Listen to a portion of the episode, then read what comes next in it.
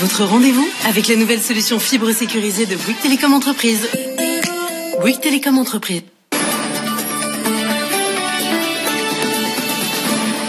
BFM 18h, bonsoir Stéphanie. Bonsoir Edwige, bonsoir à tous. Et c'est donc le jour J pour Emmanuel Macron. Il présente à 20h un allègement de ce confinement, du moins on l'espère. Oui, comme un air de déjà vu. Hein. Le chef de l'État va annoncer un assouplissement des euh, contraintes et ça va se faire en trois étapes. Ce week-end euh, pour les commerces, le week-end du 18 décembre pour les fêtes de fin d'année et puis en janvier pour la réouverture des restaurants Edwige.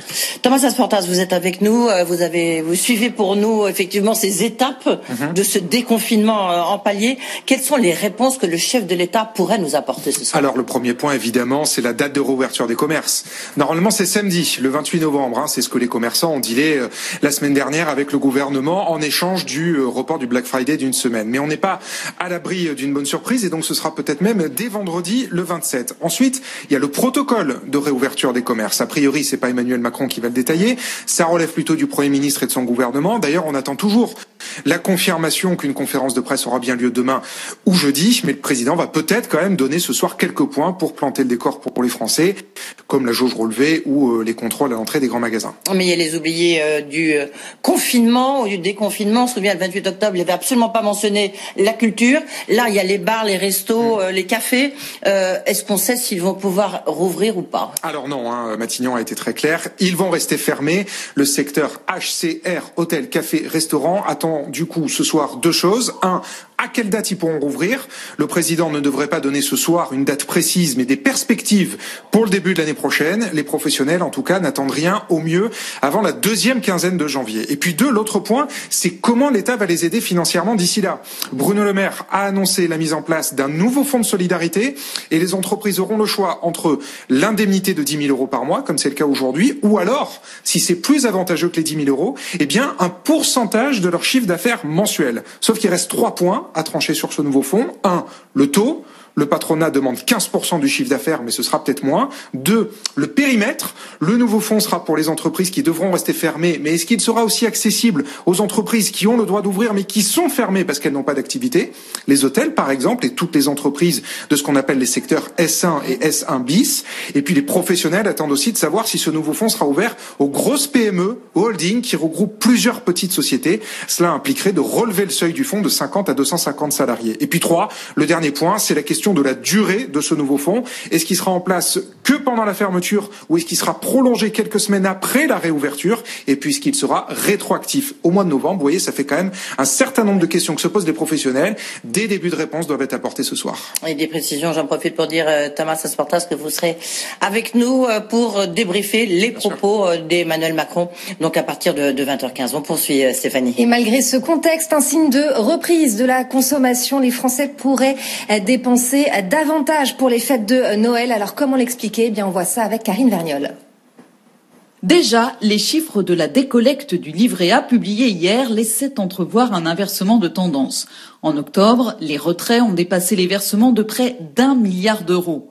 Un mouvement assez habituel en ces veilles de fête selon la Caisse des dépôts, mais une première depuis le début de l'année, année de confinement, durant laquelle les Français ont eu plutôt tendance à mettre de l'argent de côté. Mais Noël, c'est sacré. Et pour se remonter le moral, ils ont bien l'intention de dépenser. 603 euros en moyenne pour les cadeaux et le repas, un budget en hausse de 54 euros par rapport à l'an dernier selon Cofidis.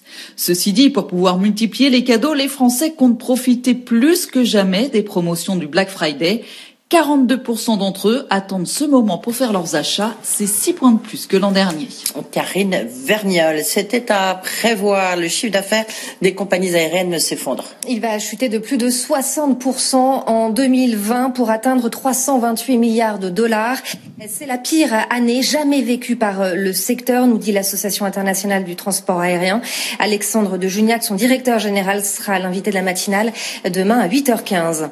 La compagnie aérienne australienne Qantas va rendre obligatoire la vaccination contre la Covid. Dès qu'un vaccin sera disponible, tous les passagers de ces vols internationaux devront être vaccinés. Une exigence qui va probablement devenir courante dans le transport aérien, selon le PDG de la compagnie.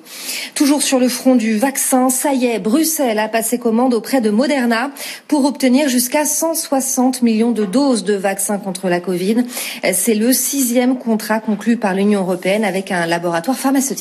18h07, on part aux États-Unis avec la transition entre l'administration Trump et celle de Joe Biden qui commence enfin à s'officialiser. Oui, sans reconnaître formellement hein, sa défaite, Donald Trump a donné hier son feu vert au processus de transition avec la nouvelle administration.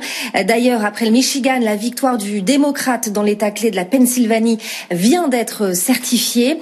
Et on en sait plus aussi sur l'équipe qui va entourer Joe Biden à la Maison Blanche. Le président élu va nommer l'ex-présidente de la Fed, Janet Yellen, secrétaire d'État au Trésor.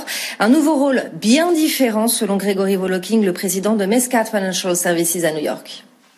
Janet Yellen, à la tête de la Fed, euh, a toujours été pour des taux très bas, pour stimuler l'économie au maximum avec une politique monétaire donc très accommodante. Les marchés le savent et ils saluent ça. Sauf qu'il n'a pas encore fait ses preuves dans ce rôle qui est très différent, qui est celui de secrétaire au Trésor. Euh, pourquoi? Ben, En fait, le secrétaire au Trésor euh, doit être d'une certaine façon à la fois un diplomate pour négocier, mais non pas négocier face à ces quelques gouverneurs de la Fed pour arriver à un consensus, mais négocier face à des gens qui lui voudront pas forcément du, du bien, et je dis les républicains, négocier face donc à une vraie opposition qui n'arrive très très rarement à l'intérieur de la Fed. On termine ce journal avec euh, Elon Musk qui devient le deuxième homme le plus riche du monde derrière Jeff Bezos, patron d'Amazon, mais devant Bill Gates, désormais en troisième position. Euh, sa fortune est estimée à 128 milliards de dollars. Euh, c'est lié à l'envolée du titre de Tesla à Wall Street qui a pris plus de 500% depuis le début de l'année, dépassant les 500 milliards de dollars de capitalisation. Et justement, on va faire un tour sur les marchés américains.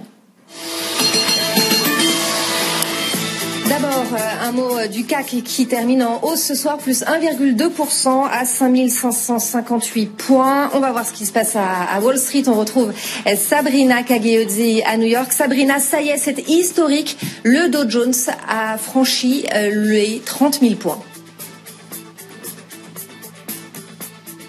Ah bah oui, on est même bien au-dessus de ce seuil désormais. Hein. 30 083 points euh, sur l'indice Dow Jones, record, plus 1,7% sur les plus hauts niveaux euh, de la séance. Et rien que pour vous, eh bien, on a aussi passé les 12 000 points sur l'indice euh, Nasdaq à l'instant, plus 1%. Le S&P 500, de son côté, s'installe confortablement au-dessus des 3 600 points, plus 1,5%. Après les vaccins, bien sûr, la politique américaine porte ses marchés américains. Le nom magique de Janet Yellen, notamment, qui est qui porte la tendance euh, dans une séance marquée aussi par Tesla, euh, Tesla qui grimpe de 4,3%, qui pèse un petit peu plus de 500 milliards de dollars en bourse et qui fait d'Elon Musk, le patron fondateur de Tesla, le deuxième homme le plus riche au monde, juste derrière Jeff Bezos euh, et euh, devant euh, Bill Gates. Et puis allez, la valeur du jour ici aux États-Unis, c'est Dollar Tree au chapitre des résultats qui prend 10% suite à la publication de ses résultats trimestriels ressortis au-dessus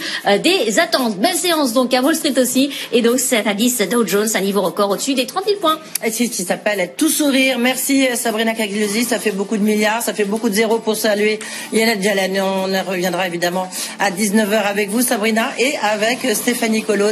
Les BFM Awards 2020. Nicolas Auton, directeur de BNP Paribas, banque privée. Rendez-vous lundi sur BFM Business pour découvrir le palmarès de cette 16e édition. Dans la période actuelle, nous sommes particulièrement engagés auprès des entrepreneurs. Nous remettrons le BFM Award de la saga familiale. Les BFM Awards, l'événement de la réussite française.